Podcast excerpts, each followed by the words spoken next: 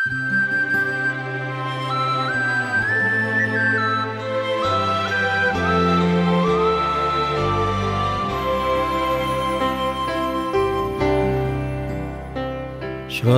మీ బైబిళ్ళు తెరవండి. ఈరోజు మన పాఠం ప్రసంగి గ్రంథం ఆరో అధ్యాయం. సావధానంగా వినండి. మొదటి వచనం సూర్యుని కింద దురవస్థ ఒకటి నాకు కనపడింది. అది మనుష్యులకు బహు విశేషముగా కలుగుతున్నది. దేవుడు ఒకనికి ధనధాన్య సమృద్ధిని ఘనతను అనుగ్రహిస్తాడు. అతడు ఏమేమి కోరినా అది అతనికి తక్కువ కాకుండా ఉంటుంది.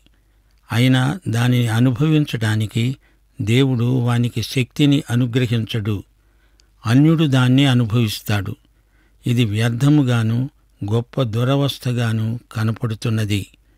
ఒకడు నూరు మంది పిల్లలను కని దీర్ఘాయుష్మంతుడై చిరకాలము జీవించిన అతడు సుఖానుభవము నెరుగక తగిన రీతిని సమాధి చేయబడకుండా ఉండిన ఎడల వాని గతి కంటే పడిపోయిన పిండము గతి మేలని నేను అనుకుంటున్నాను అది లేమిడిలో నుండి వచ్చి చీకట్లో పడిపోతుంది.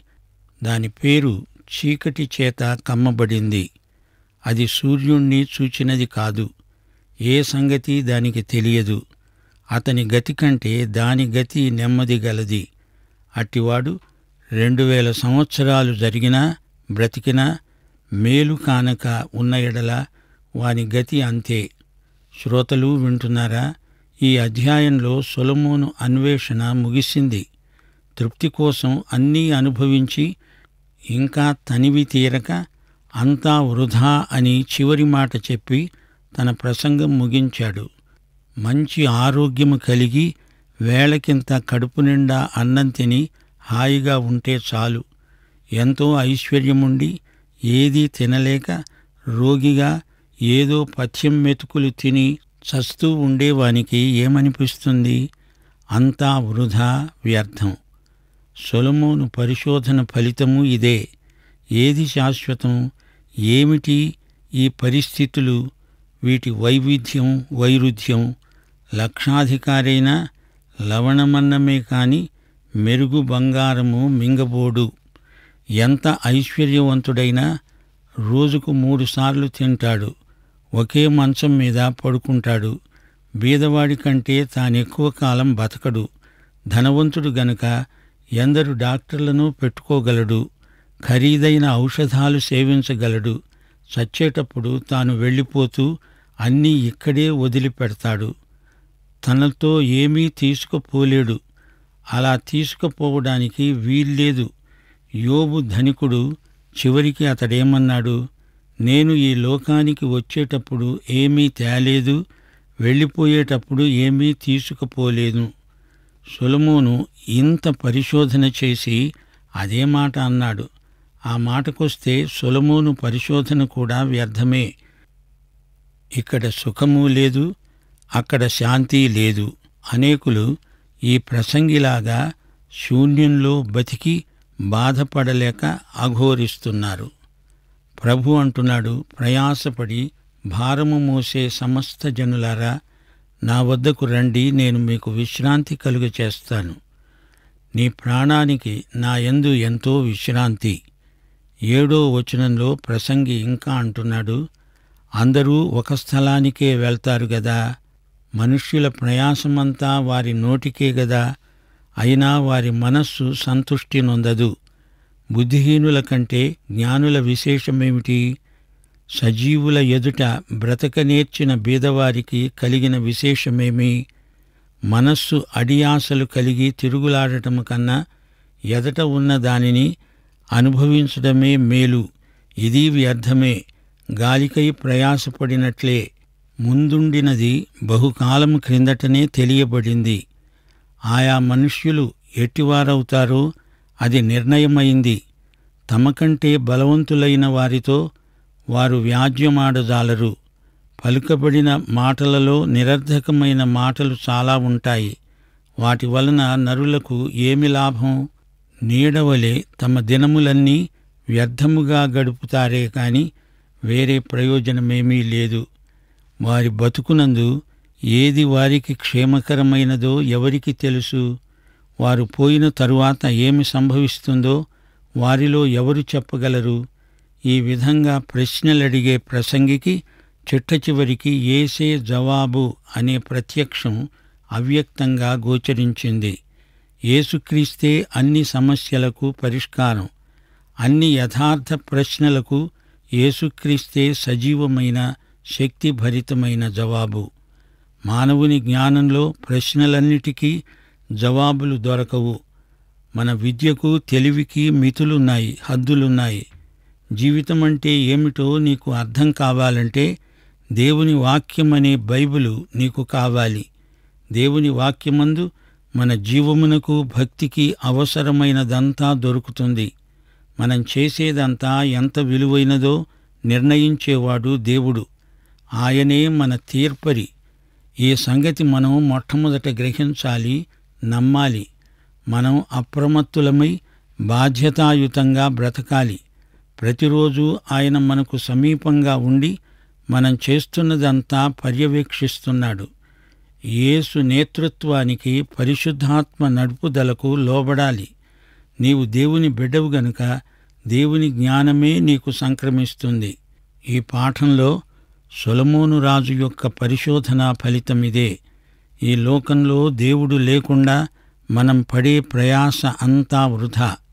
కీర్తనలు పదిహేడు పద్నాలుగో వచనంలో దావీదు ప్రార్థన ఎలా ఉందో సొలమోను వేదాంతంతో దాన్ని పోల్చి చూడండి. దేవా లోకుల చేతిలో నుండి ఈ జీవిత కాలములోనే తమ పాలు పొందిన ఈ లోకుల చేతిలో నుండి నీ హస్తబలము చేత నన్ను రక్షించు. నీవు నీ దానములతో వారి కడుపు నింపుతున్నావు. వారి కుమారులు అందరూ తృప్తి నొందుతారు. తమ ఆస్తిని తమ పిల్లలకు విడిచిపెడతారు. అకాల సంభవమై కంటబడక ఉన్న పిండము వంటి వాడనై లేకుండా పోయేవాణ్ణే. వెలుగు చూడని బిడ్డల వలె లేకుండా పోయేవాణ్ణే. సొలమూను యొక్క పరిశోధన ప్రసంగ వ్యాసంలో యోబు గ్రంథపు మాటలు అక్కడక్కడా వినపడుతున్నాయి. ఇంకా ఎక్కువ కాలం బతకాలని తమ జీవితకాలము మరింత పొడిగించుకుందామని చాలామంది తాపత్రయపడతారు. తమ ఆహార విహారాలలో ఎంతో జాగ్రత్త వహించి ఆరోగ్యం విషయంలో ఎంతో శ్రద్ధ చూపుతారు. తమ ఆధ్యాత్మిక ఆరోగ్యాన్ని పూర్తిగా నిర్లక్ష్యం చేస్తారు. వారికి ముందు చూపు లేదు. అటివారు మందభాగ్యులు. వారి బ్రతుకులు చివరికి శూన్యమై నిరర్ధకమైపోతాయి అంటున్నాడు ప్రసంగి. ఈ జీవం మాత్రం కాదు నిత్య జీవం మన ధ్యేయం. లేకపోతే ఆశాభంగం తప్పదు. కర్మ కాదు ప్రారబ్ధం కాదు. దేవుని నిత్య సంకల్ప పరిధిలో మనమున్నాము. దేవుడు నిర్ణయించినట్లే మన జీవితంలోని ప్రతి సంఘటన జరుగుతుంది. ఈ విషయంలో అప్పుడప్పుడు అనుమానాలు పొడసూపుతాయి. విశ్వాసం సడలిపోకుండా మనం జాగ్రత్త పడాలి. ఆయన సంకల్పము చొప్పున పిలువబడిన వారికి సమస్తము వారి మేలు కోసమే సమకూడి జరుగుతుంది. పరలోకంలో ఎలాగో అలాగే దేవుని చిత్తము మన వ్యక్తిగత జీవితాలలో నెరవేరుతుంది. దీనికి ఇహపరములలో తిరుగులేదు మన భవిష్యత్ అంతా ఆయనకు తెలుసు. ఆయన నిన్ను నన్ను నడిపిస్తున్నాడు.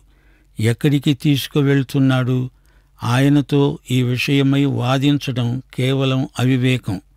ఏ రోజుకు ఆ రోజు ఏ నిమిషానికి ఆ నిమిషం ఆయనను నిశ్చింతగా వెంబడించటమే మన పని. ఏ రోజు లెక్క ఆ రోజుతో ముగిసినట్లే. అలాగే మనం బ్రతుకుతూ ఉండాలి. భవిష్యత్తులోకి చూచే ప్రయత్నం చెయ్యకు. ప్రియశ్రోత నడిపించేవాడు నీ సృష్టికర్త అయిన దేవుడు. అలాంటప్పుడు నీకెందుకీ తొందర? నడిపించే ప్రభువు వెంట చక్కగా నడువు. నీకున్నదేదో కృతజ్ఞతతో స్వీకరించి అనుభవించు. తృప్తిగా బ్రతుకు. ఉన్నది బాగా లేదని అసంతృప్తితో దీనికంటే మంచిదేదో దొరుకుతుందని అటూ ఇటూ దిక్కులు చూడకు. నీకు దేవుడు ఇప్పుడు ఇచ్చిందేదో దాన్ని తీసుకొని సంతోషించి ఆనందించు. సోమరివి కావద్దు. నిర్లిప్తంగా బాధ్యతారహితంగా ప్రవర్తించవద్దు. ఆయన నీకిచ్చింది నీ చేతిలో ఉన్నది ఏదో దాన్ని సద్వినియోగపరచు. మత్తయి శుభవార్త ఇరవై ఐదో అధ్యాయం పద్నాలుగు నుండి ముప్పయో వచనం వరకు యేసు ప్రభు సందేశమిదే. ఐదు తలాంతులు రెండు తలాంతులు ఒక్క తలాంతు. ఈ విధంగా యజమాని సేవకులకిచ్చాడు. ఎవరి సామర్థ్యము చొప్పున వారికిచ్చాడు. ఐదు తలాంతులు గలవాడు దాన్ని పది తలాంతులుగా వృద్ధి చేసుకున్నాడు. రెండు తలాంతులు నాలుగయ్యాయి. ఒక్క తలాంతే ఉన్నవాడు దాన్ని పూడ్చిపెట్టాడు దాచిపెట్టాడు. వృద్ధి చేసిన వానికి యజమాని నమ్మకమైన మంచి దాసుడు అని ప్రశంసా వాక్యం పలికాడు. కొంచెములో నమ్మకంగా ఉన్నవానికి గొప్ప బాధ్యతలు అప్పగించాడు. ఒక్క తలాంతే గదా అని దాన్ని పూడ్చిపెట్టిన వానికి యజమాని గద్దింపే మిగిలింది. ఆ ఒక్క తలాంతు అతడి వద్ద నుండి లాక్కొని పది తలాంతులున్న వాడికి ఇవ్వండి అన్నాడు.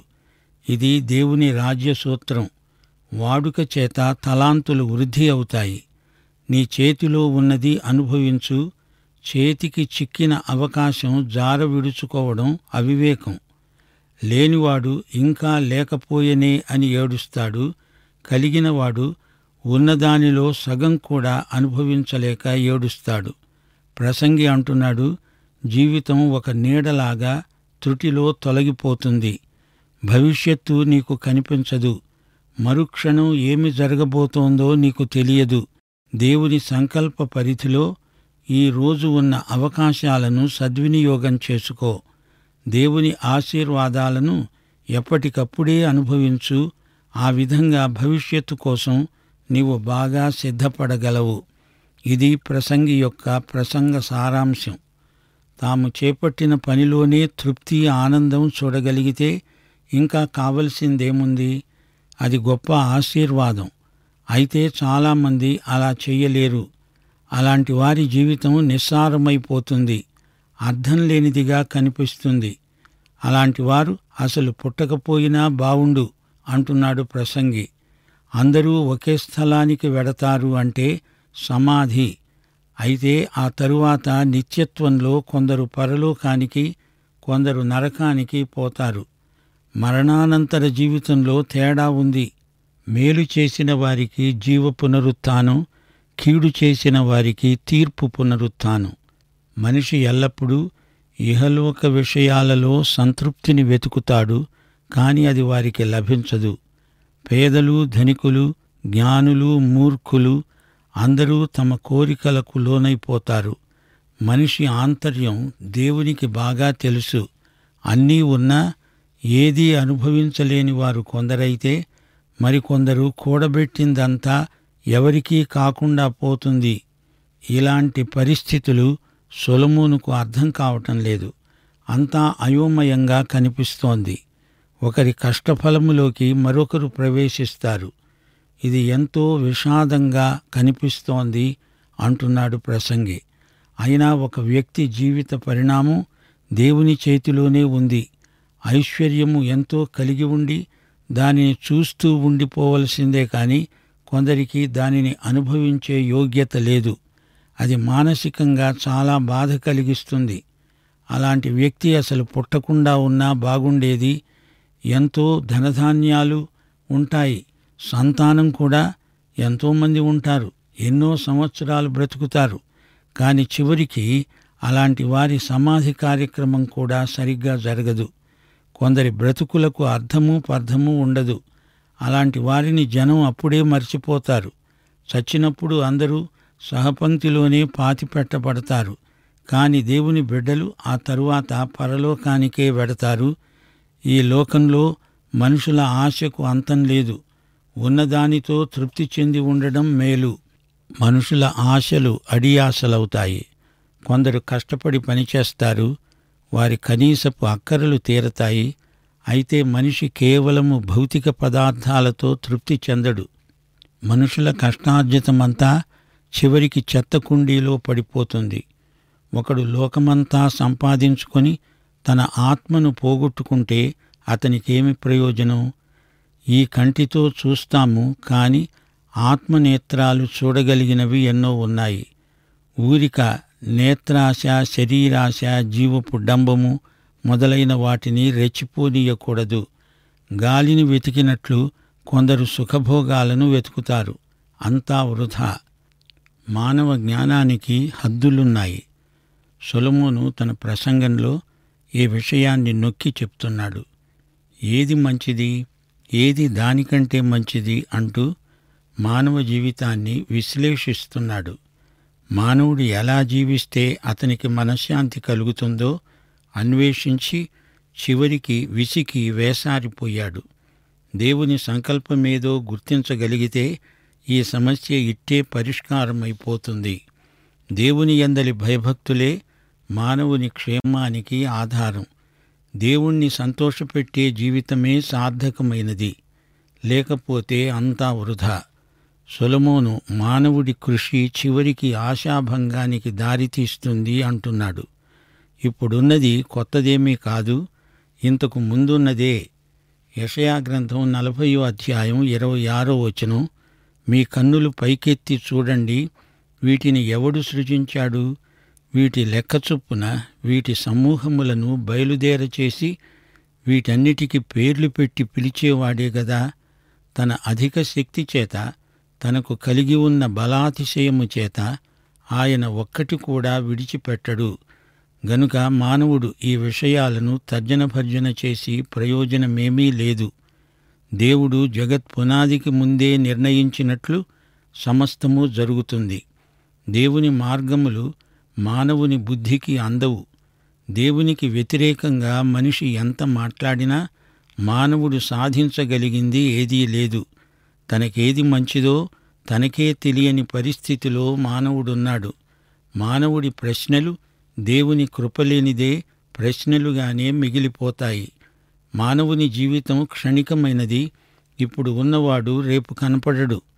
మానవుడు బ్రతికే దినాలు నిత్యత్వంతో పోల్చి చూస్తే బహు కొద్ది సమయం జీవితమంతా నీడలాగా గతించిపోతుంది. యోబు గ్రంథం పద్నాలుగో అధ్యాయం రెండో వచనం పువ్వు వికసించినట్లు మనిషి పెరిగి వాడిపోతాడు. నీడ కనబడకపోవున్నట్లు వాడు నిలువక వాడిపోతాడు. మానవుడు తన భవిష్యత్తు తానే ఎరగడు. మరణం తరువాత ఏముందో కనపడదు. నీవు పుట్టకముందు ఏమున్నదో అదీ తెలియదు. దేవుని భవిష్య జ్ఞానంలో ఓ మానవుడా నీ ఉనికి ఏపాటిది అని ప్రసంగి ప్రశ్నిస్తున్నాడు. మానవుడి అజ్ఞానం అతణ్ణి దేవుని వైపునకు నడిపించాలి. ఇది ఈ పాఠంలోని సారాంశం. ప్రసంగి ఈ ప్రసంగమంతా రాశాడు. ఇతడు దావీదు కుమారుడు ఎరుషలేములో ఇస్రాయేలీయులను పరిపాలించినవాడు రాజకీయ జ్ఞానం వివేకం దేవుని నుండి పొందినవాడు. ఎంతో వైభవము ప్రభావము గలవాడు. అతని పేరు సొలోమోను. అయినా తన పేరు ఈ గ్రంథంలో అతడు ఎక్కడా చెప్పుకోలేదు. ప్రసంగి తాను వెలిబుచ్చిన అంశాలను గురించి నిశ్చితమైన అభిప్రాయం గలవాడు. జ్ఞానము నీతి ఐశ్వర్యం గౌరవం ఆనందం సుఖం యువత భవిష్యత్తు మరణం మొదలైన అంశాలు ఈ గ్రంథంలో చర్చించబడ్డాయి. అంతా వృధా. గాలి ఆవిరి అనే ఉపమానాలతో గ్రంథం నిండిపోయింది. మానవుడి కష్టాన్ని కృషిని గురించి సొలమోను ఎందుకింత తేలికగా మాట్లాడుతున్నాడు? సొలమోను దృష్టిలో పనికి శాశ్వతమైన విలువ లేదు. మానవుడి స్వయం కృషిలో అసంతృప్తి బీజాలు ఉన్నాయి. మనుషులు పని విషయంలో పోటీపడి మనస్పర్ధలు పెంచుకుంటారు. పని ఉద్దేశ్యం కేవలం డబ్బు సంపాదనే అనుకుంటారు. ఎంత పని చేసినా కొందరు మనుషులు ఇంకా చెయ్యాలని పని నిషాలో పడిపోతారు. దేవుడు నిర్ణయించిన పని చేసేవారికి ఆయన రాజ్యము నీతి ముఖ్యమనిపిస్తుంది. లేకపోతే మనిషి పని అంతా వృధా. పని మనిషి కోసం గాని మనిషి పని కోసం కాదు. దేవుని మహిమ కోసం. చాలా చోట్ల పనివారు కఠినులైన తమ యజమానుల క్రూరత్వానికి గురై నష్టపోయిన వారున్నారు. కొందరు పనిభారం చేత కుంగిపోయిన వారు ఉన్నారు. అందుచేత మన పనికి యేసు ప్రభువే దేవుడు. ఒకసారి ప్రభు అన్నాడు పగలున్నంత వరకు నన్ను పంపిన వాని పనులు మనం చేస్తూ ఉండాలి. రాత్రి వస్తుంది అప్పుడెవడూ పని చేయలేడు. దేవుడు లేని మానవుని పని చివరికి గొప్ప ఆశాభంగమవుతుంది. అంతేకాదు నీ పనిలో వ్యాపారంలో దేవుడు లేకుండా నీకు విజయం కలగడం అసాధ్యం. ఒకవేళ నీవు విజయం సాధించినా అది నిలవదు. మానవుడు ఎంత మేధావి అయినా దేవుడు లేకుండా అంతా మట్టిపాలే. ఈ లోకంలో పరలోకంలో లాగా దేవుని చిత్తము నెరవేరదు. చాలా సందర్భాలలో మనిషికి న్యాయం దొరకదు. అన్యాయమే ప్రాప్తిస్తుంది. అయితే దేవుడు పరలోక సింహాసనముపై ఆసీనుడై ఉన్నాడు. అంతా ఆయన అదుపాజ్ఞంలోనే ఉంది. కాని ఇది గ్రహించలేక కొందరు తమ జీవితాన్ని అర్ధరహితంగాను శూన్యంగాను చేసుకుంటున్నారు. ఇది ప్రసంగి యొక్క అంతర్మథనం. దేవుడు మనందరికీ తీర్పరి. అయితే సొలమోను తన గ్రంథంలో దేవుడివ్వబోయే బహుమానాలను గురించి ఒక్క మాట అనలేదు. అతని ప్రసంగమంతా సూర్యుని కింద ఆకాశము కింద ప్రవర్తిల్లే విషయాలను గురించే చర్చించాడు. మానవ ప్రయత్నాలు కృషి సంపాదన సుఖభోగాలు ఇవన్నీ ఎంత అర్ధరహితమైనవో సొలమోను రుజువుపరుస్తున్నాడు. ఒక వ్యక్తి ఈ సత్యాన్ని గ్రహించినప్పుడు దేవుని వద్దకు తిరిగి వచ్చే ప్రేరణ తప్పక కలుగుతుంది. మానవుడు దేవుని సృష్టి ప్రకృతిలోని వనరులన్నీ దేవుడిచ్చినవే. మానవుడు తన సృష్టికర్త అయిన దేవుని పట్ల కృతజ్ఞత చూపాలి. జీవితములోని ప్రతి సంఘటన దేవునికి తెలియకుండా జరగదు. ప్రసంగి గ్రంథంలో నిరాశావాదం ధ్వనిస్తుంది గాని అది నిజం కాదు. మానవులకు కలిగే నిరాశను ఖండించి దేవుని యందలి నిరీక్షణకు మరల్చడానికి సొలమోను ఈ ప్రసంగం రాశాడు. దేవుని నీతి మానవుని దుష్టత్వానికి మించిన శక్తి గలది. నిర్దేవ మానవ జీవితంలో ఆధ్యాత్మిక నైతిక విలువలు లేవు. జీవితం అశాశ్వతమైనది. అనేకమైన ప్రమాదాలతో నిండి ఉన్నది. అయితే దేవుని ఎందలి విశ్వాసము మానవుని జీవితానికి నిత్యత్వపు పరిమాణాన్ని చేరుస్తున్నది. దేవుని తీర్పు దృష్ట్యా మానవుడు ప్రస్తుతం జీవించాలి. దేవుని వెలుగు నిన్ను ఆవరించాలి. ఆయన ప్రేమ నిన్ను బలవంతం చెయ్యాలి. ఆయన శక్తి నిన్ను కాపాడాలి. ఆయన సన్నిధి నిన్ను కనిపెట్టి చూస్తూ ఉంటుంది. నీవు ఎక్కడ ఉంటే అక్కడ నీ ప్రభువు నీకు తోడై ఉంటాడు. ప్రియశ్రోత నీవు ఈ యేసుక్రీస్తును నీ స్వకీయ రక్షకుడుగా ప్రభువుగా ఎరుగుదువా? అయితే ఈ పాఠం నీకోసమే మన ప్రభు అయిన యేసుక్రీస్తు వారి కృప తండ్రి అయిన దేవుని ప్రేమ పరిశుద్ధాత్మ యొక్క అన్యోన్య సహవాసము సదాకాలము మనకందరికీ తోడై ఉండునుగాక. ఆమెన్.